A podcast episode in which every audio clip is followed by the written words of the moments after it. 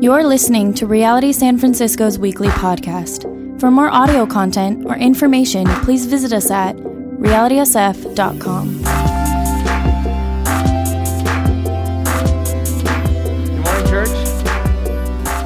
There is a disclaimer on today's sermon, but I want to add a couple more because I always like to do that. If you have a Bible, turn to Proverbs 5. That's not part of the disclaimer, but you might turn there and realize why. Um, first disclaimer is this this is a, uh, a, uh, a teaching that is a part of an ongoing teaching on sex and sexuality that we've been having over the past five years. Okay? So, what I mean when I say that is, uh, what I mean by that is, if you are looking for the, oh, if you need a Bible, please raise your hand. We'll be using it today. Um, and you can get one. What I mean when I say that it's an, a part of an ongoing teaching or conversation over the last five years is that uh, I can't completely teach on sex and sexuality from one place in the Bible or in one sermon in the Bible. So I will say things this morning that you wish I had said more of or less of, or like, why didn't you say this? Why didn't you say that? Um, please don't email me um, or don't come up and talk to me about it. Just go to our website and listen to about, I don't know, 10 different sermons we've given on this topic. And if after listening to all those you still have questions, please come talk to me. Because this is an extensive, I hope one day to be able to write a book for this church on all this stuff, but that day's not yet. And so it's a part of an ongoing thing. And every single time we're in a new book, there's a dis- different aspect to teach on. So when we were in Genesis, we taught on one aspect of it. When we were in 1 Corinthians, we taught on a different one. When we were in the book of Mark, we taught on a different one. And now that we're in Proverbs, we'll teach on yet another one. The other disclaimer is that I would like you, if you can, to pay attention to the entire sermon. Um, if you can listen to the whole thing in its entirety, not just the intro or the end or the beginning or whatever, but the whole thing, because this one's a bit different. We're approaching, I'm approaching this uh, subject today differently than I ever have before. Um, a bit more biblical slash philosophical than we've ever done. Since we're in wisdom, I think it's fitting. Maybe even a little po- more poetic than we ever have before. And I think it's fitting because we're in wisdom literature. So, if you have a Bible, please turn to Proverbs chapter 5. Let me read from verses 1 through 21. And we'll get started. Today, the sermon is called A Wisdom of Sexuality. Uh, verse 1 in chapter 5, Proverbs. My son, pay attention to my wisdom.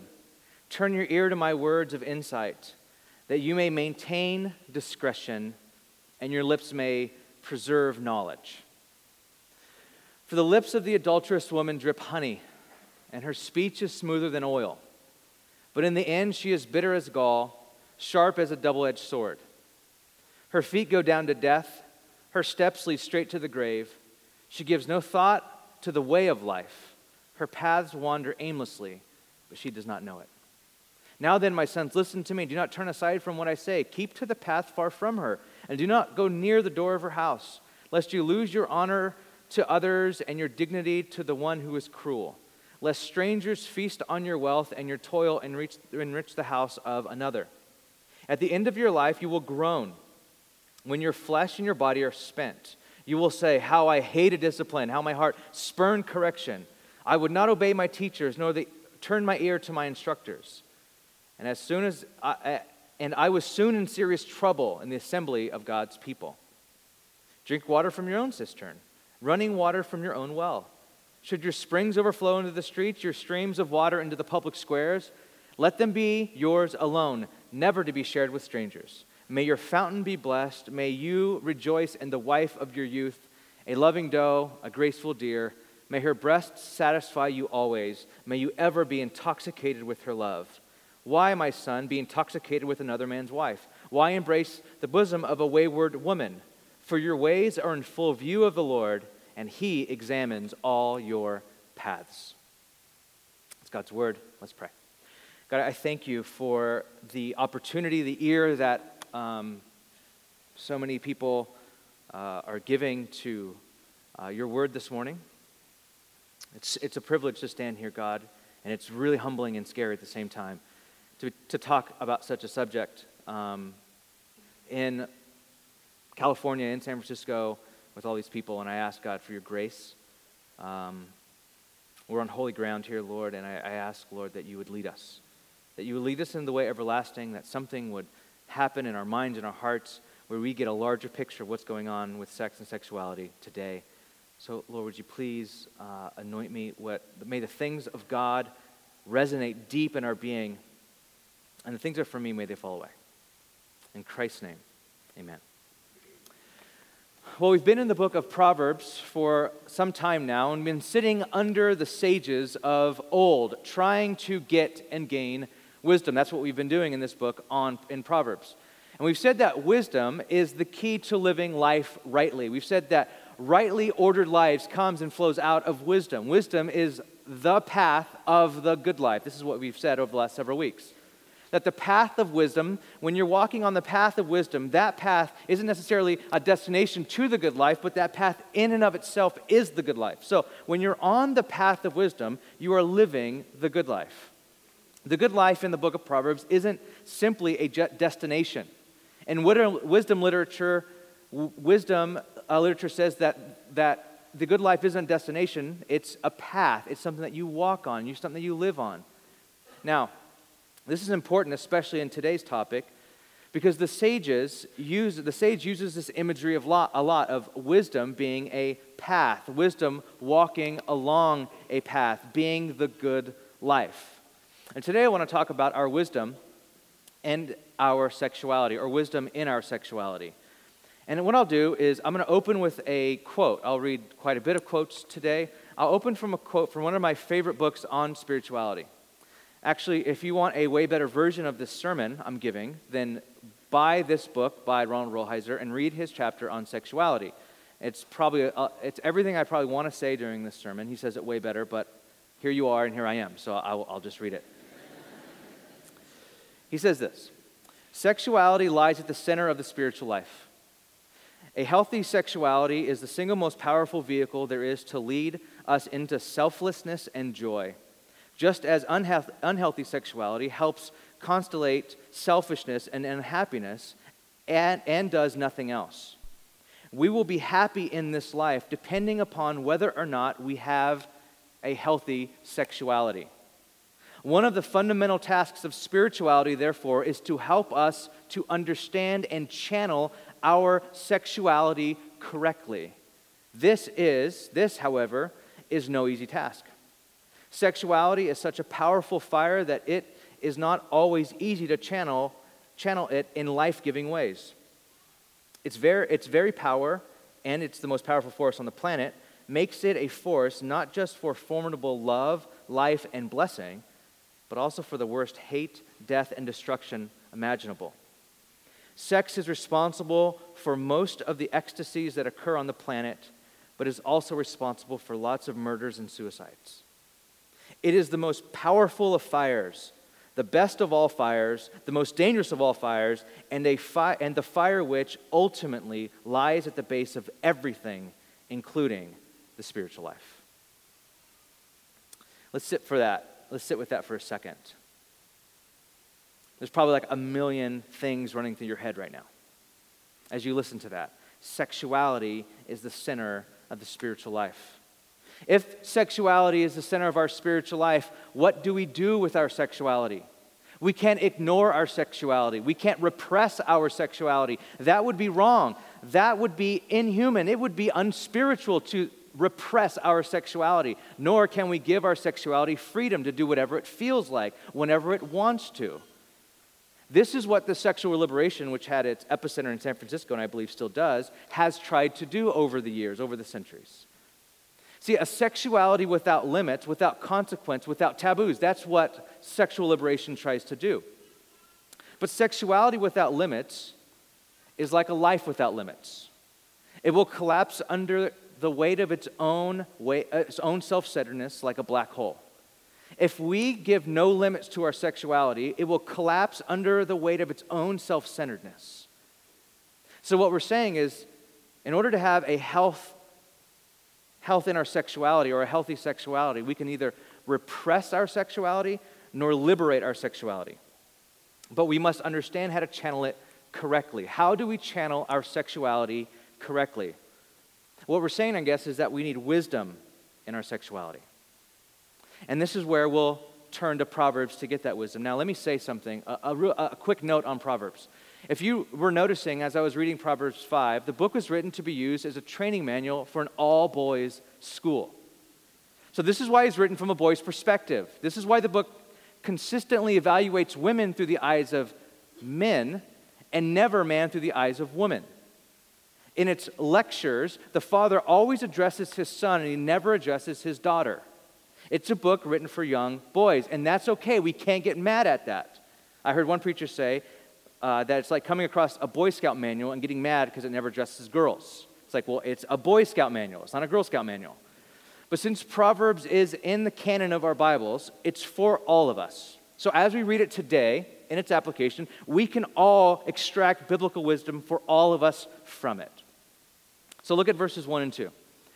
Verses 1 and 2 tell the hearer to listen, to pay attention, to open your ears, your hearts to this very powerful and important word about sexuality. And it says this in verse 3 For the lips of the adulterous woman drip honey, and her speech is smoother than oil but in the end, she is bitter as gall, sharp as a two edged sword. Her feet go down to death, her steps lead straight to the grave. She gives no thought to the way of life. Underline that in your Bible. She gives no thought to the way of life. Her paths are wander aimlessly, but she does not know it. She has no thought to the way of life. The way of life in Proverbs is the way of wisdom, the way of the good life. She gives no thought to a good life. She gives no thought to a wise life. She gives no thought to the kind of life that has in it built in character. She gives no thought for that. This woman, this adulterous woman, is the personification of sexual immorality. That is, sex outside of the way it's supposed to be. Now, a good question to ask here is what is sex supposed to be? What is sex supposed to be? What does sex even mean? Ronald Rolheiser writes in his book The word sex, now listen here, this gets a little philosophical, but listen.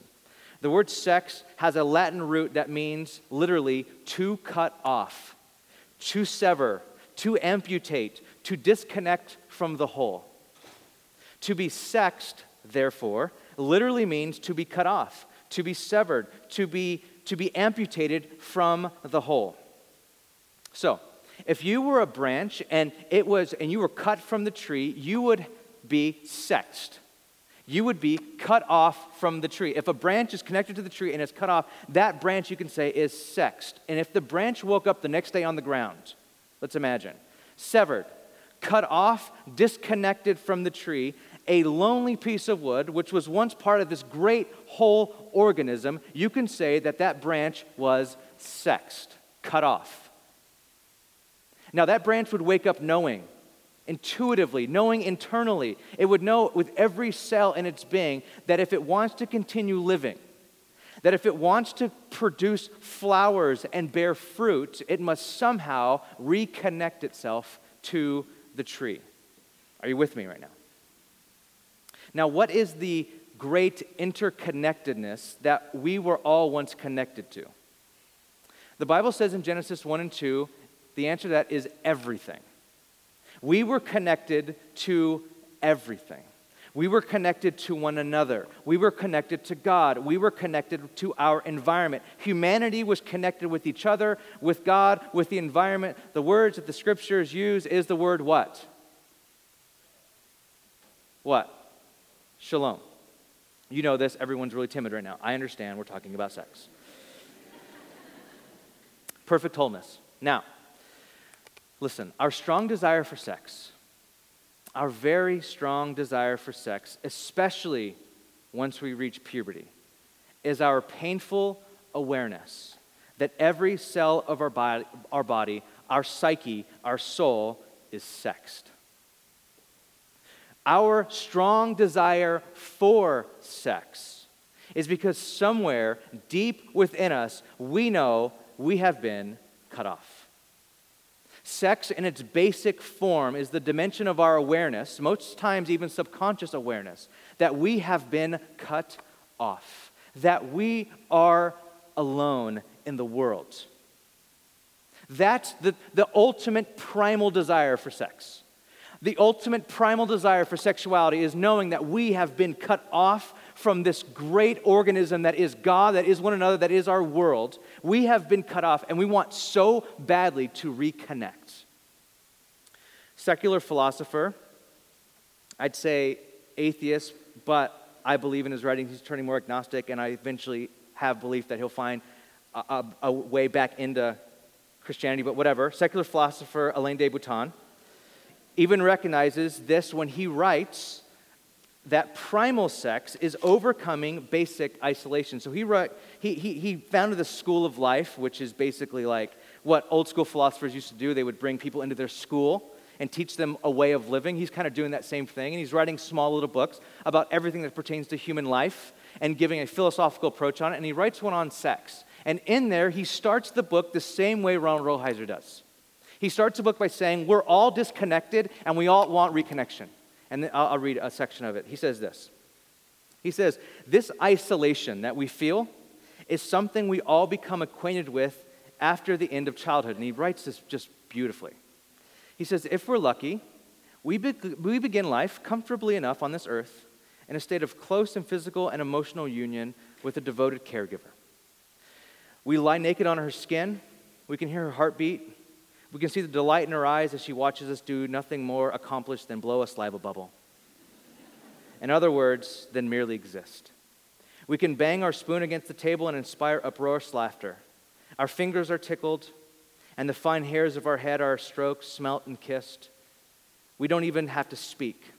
Our needs are carefully interpreted. The breast is there whenever we want it. Then gradually comes the fall. The nipple is taken away. We are blithely in, induced to move on to rice and dry morsels of chicken. Our body either ceases to please or can no longer be so casually displayed. We grow ashamed of our particularities. Ever expanding areas of our outer selves are forbidden to be touched by others. It begins with the genitals, then spreads to encompass the stomach, the back of the neck, the ears, and the armpits, until we are, all we are allowed to do is occasionally give someone a hug, a handshake, or bestow or receive a peck on the cheek. The sign of others' satisfaction in our existence declines, and their enthusiasm begins to be linked to our performance. It is what we do rather than what we are that is now to interest of them. Our teachers, once so encouraging about our smudgy drawings of ladybirds and our scrawls depicting flags of the world, seem to take pleasure only in our exam results. Well meaning individuals brutally suggest that perhaps it is time for us to start earning some money of our own. And society is kind or unkind to us chiefly according to how successful we turn out to be doing just that. We begin to have to monitor what we say and how we look. There are aspects of our appearance that revolt and terrify us, and that we feel we have to hide from others by spending money on clothes and haircuts. We grow into clumsy, heavy footed, shameful, anxious creatures. We become adults definitively expelled from paradise. Do you notice all the overtones he keeps putting in there from Genesis? Deep inside, we never quite forget the needs with, which we were born to be accepted as we are, without regard to our, our deeds, to be loved through the medium of our body, to be enclosed in another's arms, to occasion delight with the smell of our skin. All of these needs inspiring our relentless and passionately idealistic quest for someone to kiss and to sleep with. What Alain de Botton is saying is that we are sexed. And that is how we wake up in the world. And for a short while, our caregivers provide that connectedness if we are so, so fortunate. Our caregivers provide that connectedness, that unconditional human touch and love. But we are longing to be unsexed. Once we hit that age when everything turns outward, we're no longer turned inward towards the breast, we're no longer turned inward towards our moms, towards our caregivers. We are pointed outward toward the world. We are to make our way out there, and all we want is to be connected. All we want in life is to be reconnected. All we want is to be, be brought back into paradise, to be brought back into shalom. And part of this experience is the experience of being human. It is the human, it's the human condition, and it's exceedingly painful. This sexuality and sex is exceedingly painful. The loneliness it brings, the irrational longing it brings, the madness that is our sexuality, the want to be with someone sometimes more than someone, the longing to be with everyone. If this is true about sex, and it is, then we can see that our sexuality is more than simply having sex. Our sexuality is more than simply having sex. It is important, if we desire to be wise about sex, it is important that we know the difference between having sex and having a sexuality. Church, if we want to grow in the wisdom of sexuality, we need to understand there is a difference between having sex and having a sexuality. I think our, our culture tries to combine the two. You have a sexuality, therefore you have sex. That is not true. That is not, not even true philosophically. Having sex and sexuality are two different things. See, we started by saying that we cannot be a whole being without having healthy, a healthy sexuality. Now, you might have heard that as saying, unless you're having good sex, you cannot be fully human. You might have heard that when I, when I read that first quote.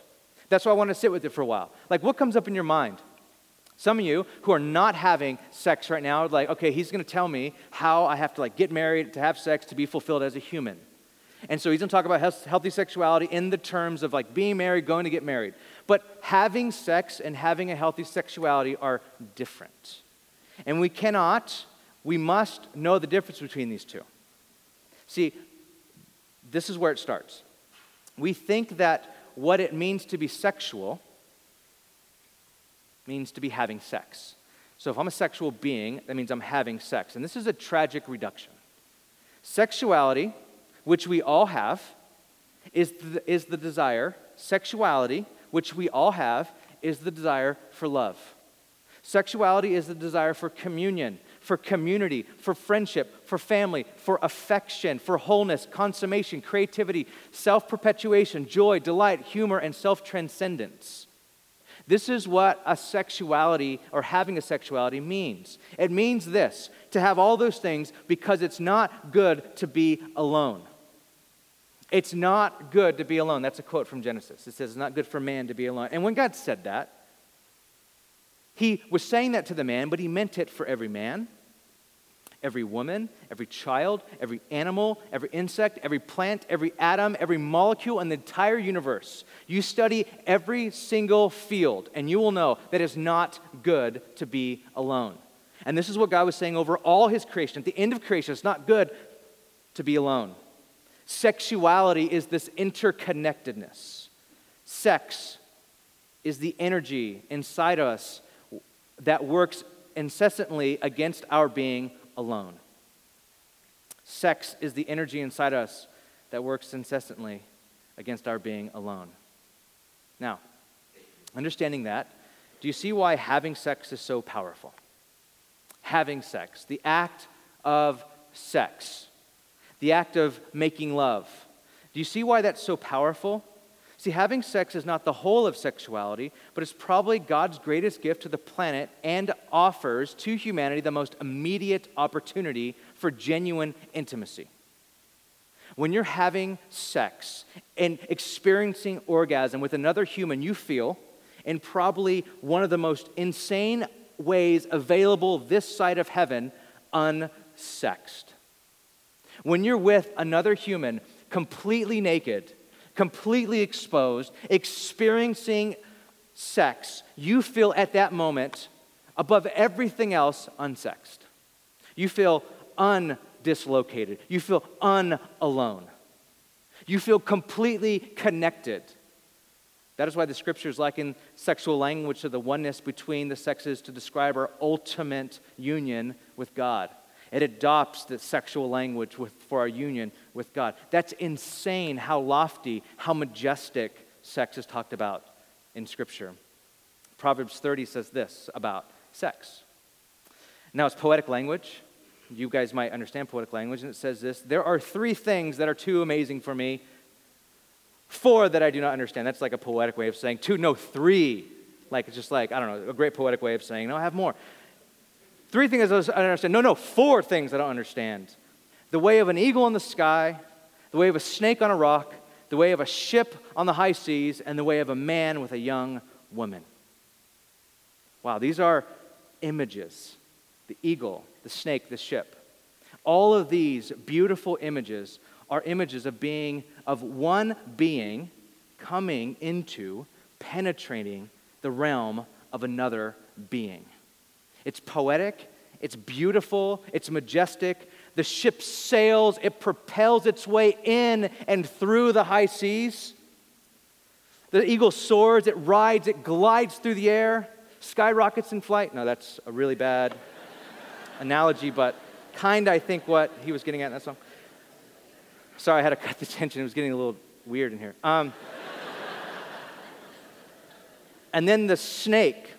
Now, listen, I'm going to be honest. I don't understand that one, and I don't want to understand that one.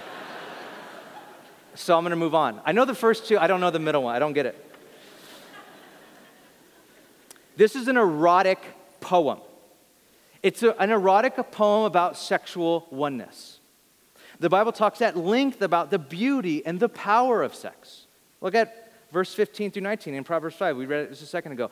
Drink water from your own cistern, running water from your own well. You go into a well. Wells were dug in holes. It's saying, drink water from your, it's speaking to the man. Drink water from your own cistern. Going, it's speaking of the female anatomy. Should your springs overflow into the streets, your streams of water in the public square? Streams and, and, and springs came up out of the ground. This is speaking of the male anatomy. This is very graphic. Probably ruin this proverb forever for you. I don't like that proverb anymore. Let them be yours alone, never to be shared with strangers. May your fountain be blessed. Speaking of like the man, may your fountains be blessed. May you rejoice in the wife of your youth. A loving doe, a graceful deer, may her breast satisfy you always. May you ever be drunk with her love. May you be drunk with the love of your spouse. The Bible talks gloriously about sex. The Bible talks majestically about sex. However, we must avoid the popular contemporary view that having sex somehow can carry all the things that sexuality is supposed to carry. And you need to hear this. We cannot, even in the church, because the church has this horrible thing about wait to have sex, and when you get, when you get married, it's gonna be amazing. And then no one talks about afterwards. Is it amazing? No one's like, nah, it's not that amazing. No one says that. I'm not saying that. What I'm saying, no one says that. Got even more awkward. We connect. We connect sexuality to having sex. So we think that as soon as I'm married and I get to have sex, I am sexually complete, I'm sexually whole, but that's not what sexuality means. That's not what sexuality means. Sexuality is about love, community, communion, family, friendship, affection, creativity, joy, delight, humor, and self transcendence in our lives. Meaning, you can have a lot of sex and still lack all of those things. You can have a lot of sex.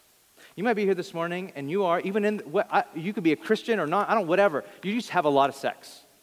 And you know you're lacking all of those things. You are lacking in your life creativity and joy and delight and humor and family and friendship, and you think that sex, having sex, is going to give you all that, and it never, ever does.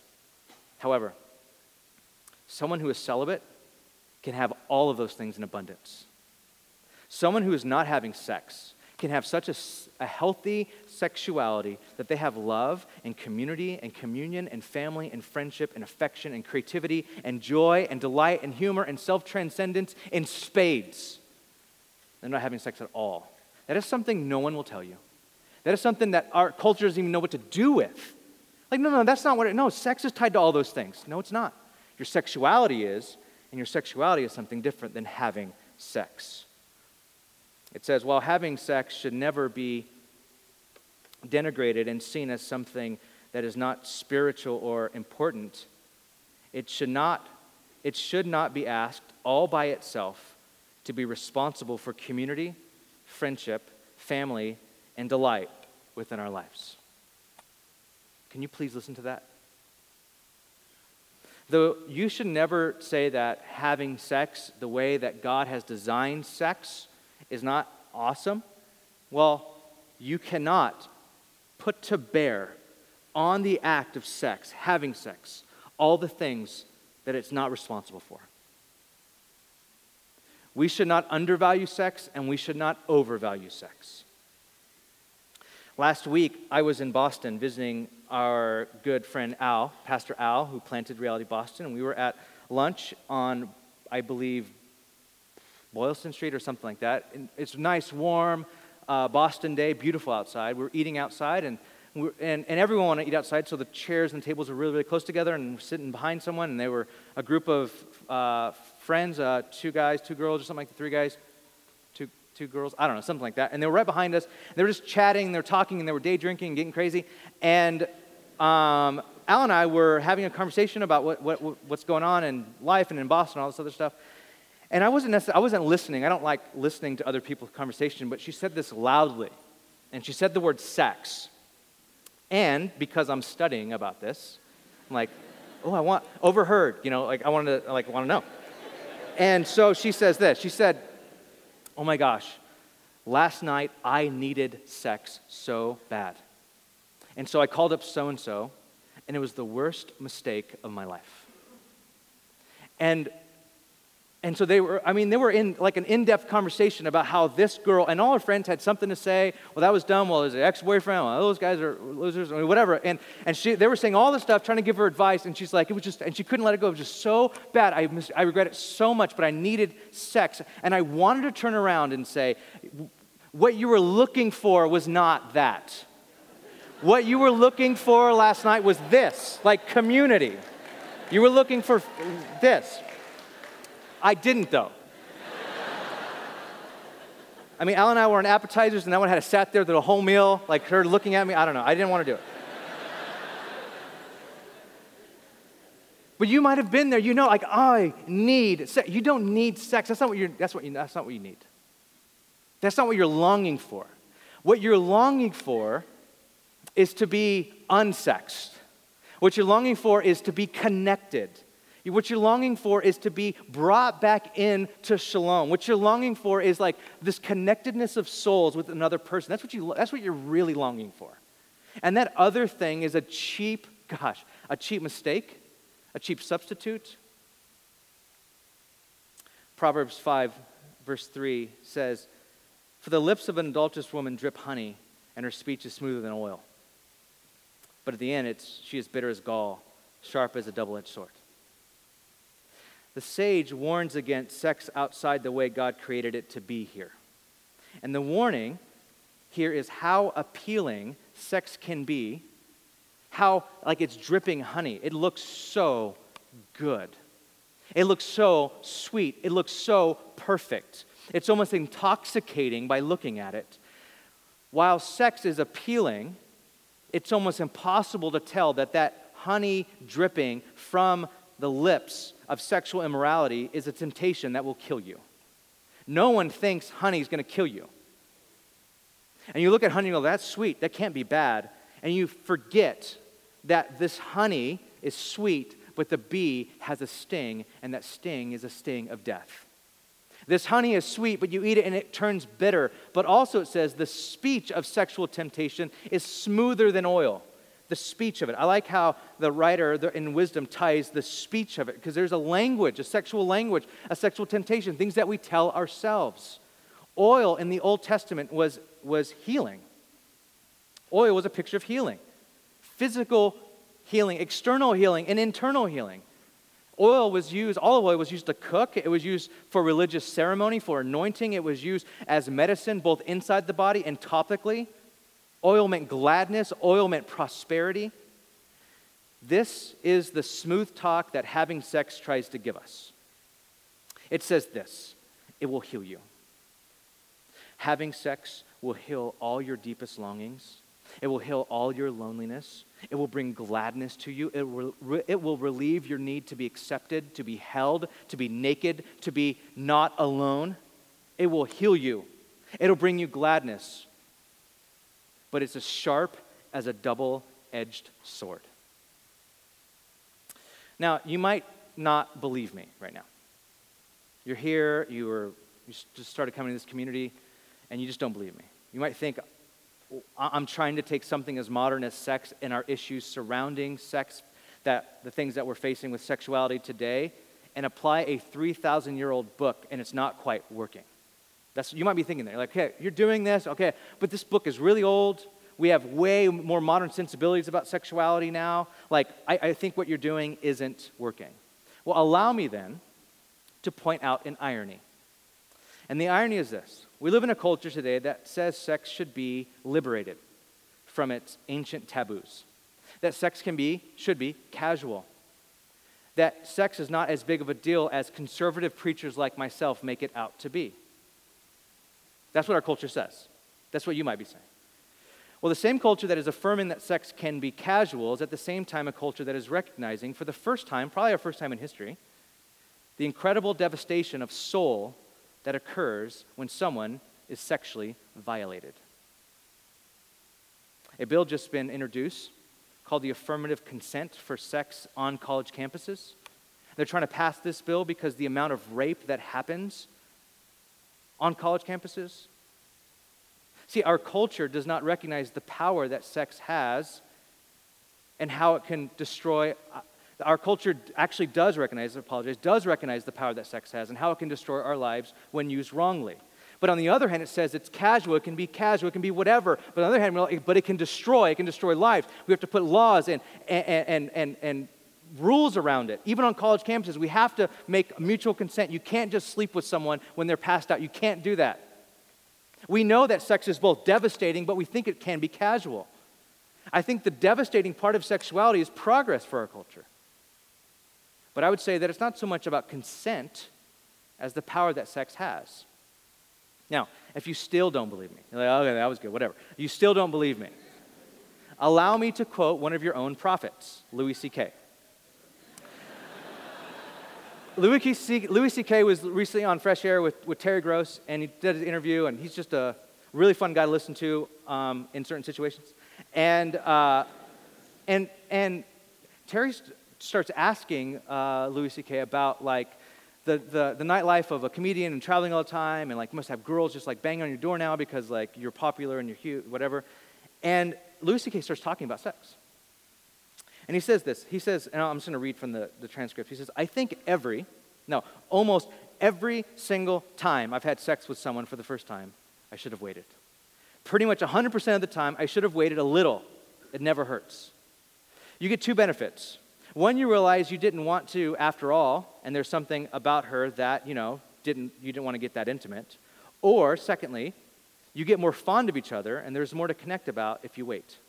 And this is where he gets. So, then um, what happens after this, uh, Terry Gross starts ribbing him about, oh, you start, you're starting to sound like a dad now. He goes, yeah, yeah. He goes, you're kind of sounding like, you know, you're, you're trying to prepare your kids for the speech you're going to give to them later on when they grow up. And he says, you know what parents, parents need to tell your kid, when you have sex, you're just going to feel crappy. That's what he says. He says, you're going to feel crappy. And he says this. This he gets a little more philosophical. It's just not worth it. Just wait. It's a very big deal to be naked in a room with another human being. To be naked in a bed with another person, that is so intimate. That's such a big deal. And when you don't treat it like a big deal, you confront it with how big a deal it is as a surprise when you, you know, you're, when the urge is over that got you there. So yeah, it took me, you know, about a thousand repetitions of that mistake to sort, to sort of start to think of it as one, which I think is probably pretty common. One of your own prophets, having he goes, Two people naked together? That is so intimate. Do you even know what that is? Do you know how powerful that is? You should wait. He goes, You need to tell people this. He goes, I've done it however many times, and I've, I look back and go, Man, I should have. I should have learned. I, should, I want my old, wise me to tell my young me. It's a big deal. Having sex is ju- not just like any other thing. Sex, the scriptures teach, outside of created, its created order is a double edged sword. It cuts both ways. Sex outside of the way that God designed it cuts both soul and body. But allow me to say something that might not, that might actually come as a bit of a shock. Maybe even mess up your idea of sex in marriage a bit. Sex inside marriage does not guarantee the promise of being unsexed. Sex inside of marriage does not guarantee the promise of being unsexed. When God, when it said that they were both naked and unashamed, that was Genesis chapter 2 before the fall. See, you can get married and have sex, but that doesn't mean you have become a fully matured sexual being. You can get married and have a lot of sex and still not have come into full sexual maturity. Now, I want to read a page from this book by Rolheiser because I cannot, though I've tried to say it better myself, I cannot say it better than this. So I'm just going to read it to you. So, bear with me. I'll read this, I'll share a scripture, and then we'll be done, I promise. You with me? Okay. How then might a Christian define sexuality? He writes. This is under the heading A Christian Definition of Sexuality. Sexuality is a beautiful, good, extremely powerful, sacred energy given to us by God and experienced in every cell of our being as an irrepressible, irrepressible urge to overcome our incompleteness, to move toward unity and consummation with that which is beyond us. It is also the pulse to celebrate, to give and receive delight, to find our way back to the Garden of Eden, where we can be naked, shameless, and without worry, and work as we make love in the moonlight. Ultimately, though, all these hungers in their full maturity culminate in one thing they want to make us co creators with God. Listen to that. I'll read that again. Ultimately, though, all these hungers for sexuality in their full maturity as a sexual being culminate in one thing. All sexuality, Rolheiser argues, culminates in one thing to want to make us co creators with God. Mothers and fathers, artisans and creators, big brothers and big sisters, nurses and healers, teachers and counselors, farmers and producers, administrators and community builders, co responsible with God for the planet, standing with God and smiling at the, and the blessing and blessing the world. Given that definition, we see that sexuality in its mature bloom does not necessarily look like the love scenes perfect bodies, perfect emotion, perfect light in a Hollywood movie. What does sexuality in full bloom look like? And he writes When you see a young mother so beaming with delight at her own child, for that moment, that for that moment all selfishness within her is given way to the sheer joy of seeing her child happy, you are seeing sexuality in a mature bloom. When you see a grandfather so proud of his grandson who has just received his diploma, that for that moment his spirit is only compassion, altruism, and joy, you are seeing sexuality in its mature bloom. When you see an artist, after long frustration, look with satisfaction on the work she has completed, that everything else for a moment is blotted out, you are seeing sexuality in its mature bloom. When you see a young man, cold, wet, but happy to have been of service, standing on a dock where he has carried the unconscious body of a child he has just saved from drowning, you are seeing sexuality in its mature bloom. When you see someone throw back his, his or her head in genuine laughter, caught off guard by the surprise of joy itself, you are seeing sexuality in its mature bloom. When you see an elderly nun who, never having slept with a man, been married, or given birth to a child, has, through years of selfless service, become a person whose very compassion gives her a mischievous smile, you are seeing sexuality in its mature bloom. When you see a community gathered around a grave, making peace with tragedy and consoling each other so that life can go on, you are seeing sexuality in, its mature bloom. When you see an elderly husband and a wife who, after nearly half a century of marriage, have made such peace with each other's humanity that they now can quietly share a bowl of soup, content just to know that the, the other is there, you're seeing sexuality in its mature bloom. When you see a table surrounded by family laughing, arguing, and sharing life with each other, you are seeing sexuality in its mature bloom. When you see Mother Teresa dressed, dressing the wounds of a street person in Calcutta, or Oscar Romeo, uh, Romero give his life in defense of the poor, you are seeing sexuality in its mature bloom. When you see any person, man, woman, or child, who in a moment of service, affection, love, friendship, creativity, joy, or compassion is for that moment so caught up in what is beyond him or her that for that instant, his or her separateness from others is overcome, you are seeing sexuality in its mature bloom. When you see God, having just created the earth, or just been seeing Jesus baptized in the Jordan River, look down on what he has had just happened and say, It is good, and this I take delight. You are seeing sexuality in its mature bloom. And the last paragraph is on the screen. Sexuality is not simply about finding a lover or even finding a friend. It is about overcoming separateness by giving life and blessing it. Thus, in its maturity, sexuality is about giving oneself over to community, friendship, family, service, creativity, humor, delight, and martyrdom, so that with God, we can help bring life into the world. Having sex, by that definition, is a powerful proxy, sometimes a cheap substitute for the real thing that God is in after us. He wants us to be unsexed, He wants us to be connected. Now, I know that you're, some of you are thinking on this point. You're thinking this. Okay, that was fairly compelling. That might help me get through this weekend. But I want to be married. I want to have sex. I want to be naked and unashamed with someone. And you might be thinking that. When we come to the end of any sexual talk or teaching or lecture, that's normally the sentiment in the room. Yes, that is awesome, but I want to have it. That is awesome, but I want to be married. That is awesome, but I want that connectedness with another human person. Allow me, as we close, to speak to the Jesus followers in this room. And the reason why I say, let me speak to the Jesus followers in this room, is that because unless you are a follower of Jesus, this might not make sense to anyone else.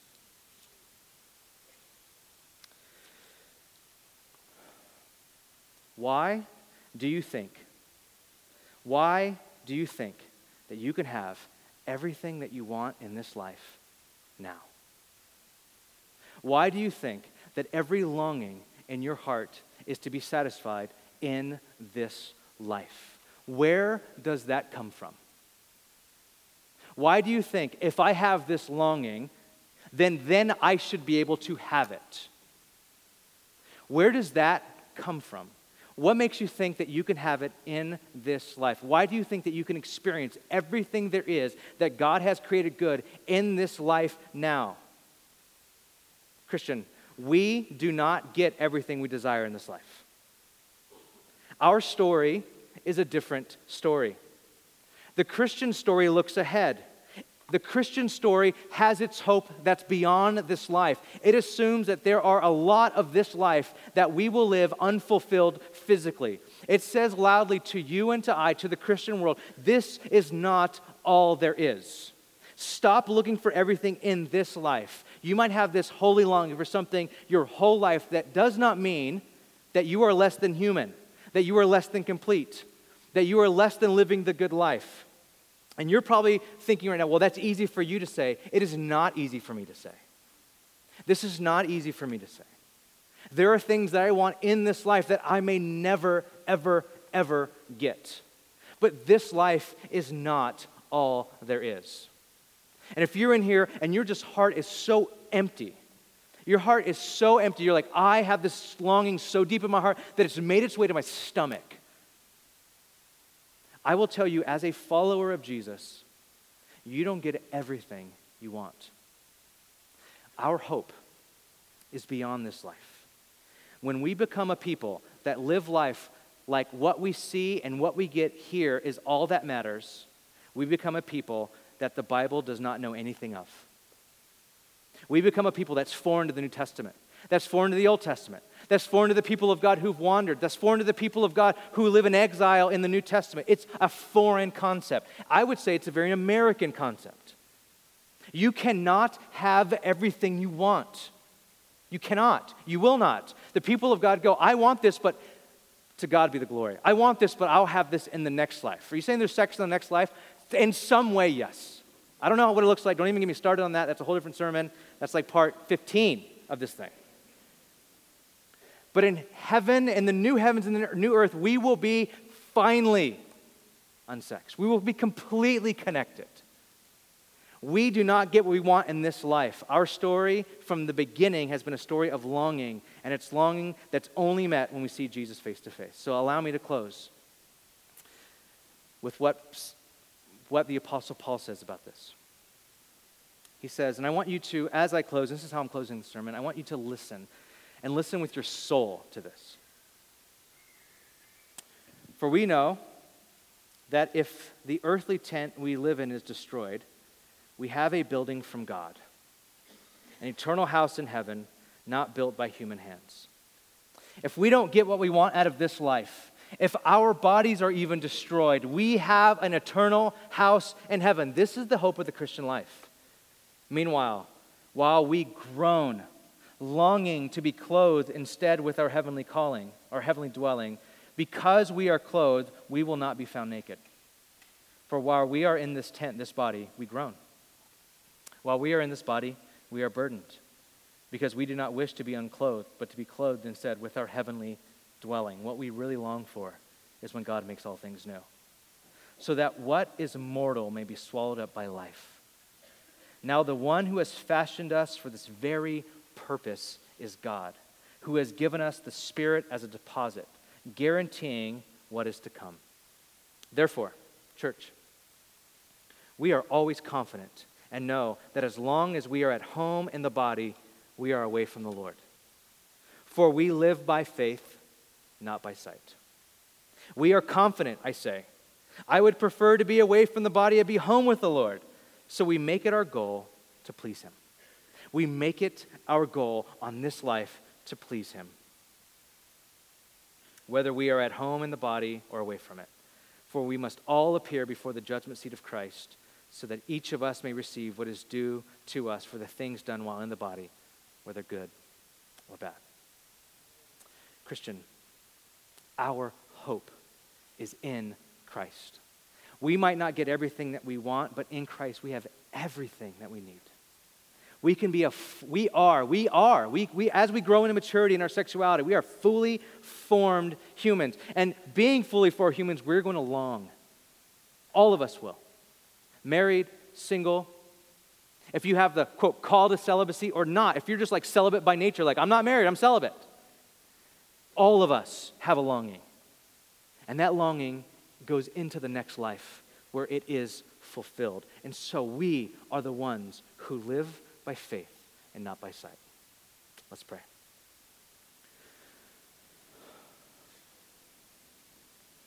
Lord, I ask God for the wisdom of God, for the wisdom of the Spirit of God to come upon this church. That we would be given wisdom in the area of sexuality and sex. And we need it, Lord. I believe that we've been so inundated by our culture, myself included, so inundated that this is so foreign to us, God. But we need this. Train us in righteousness, train us in truth. The thing that we long for is found in Christ. So, God, I pray as we sit with this right now. There are some in here with the sexual frustration they might be feeling has turned to really unhealthy ways of fulfilling it. And all it does is create more ache, more pain, and more longing. I pray for that person right now who feels that way. That they would find what they are looking for in Jesus Christ, our Savior, our lover, our friend. I pray for us that maybe in different ways we're acting out, suppressing our sexuality. I ask, Lord, I ask God that we would be able to, even right now, sit in the frustration, the longing, the pain, and through sitting in it, through sitting in that, I ask that we would be filled with hope. Pray that we would be filled, filled with the new heavens and the new earth. That we would be a people that aren't trying that are not trying to fight everything in this life. But we have a, a next life. I pray this for our church now in Jesus' name. Amen.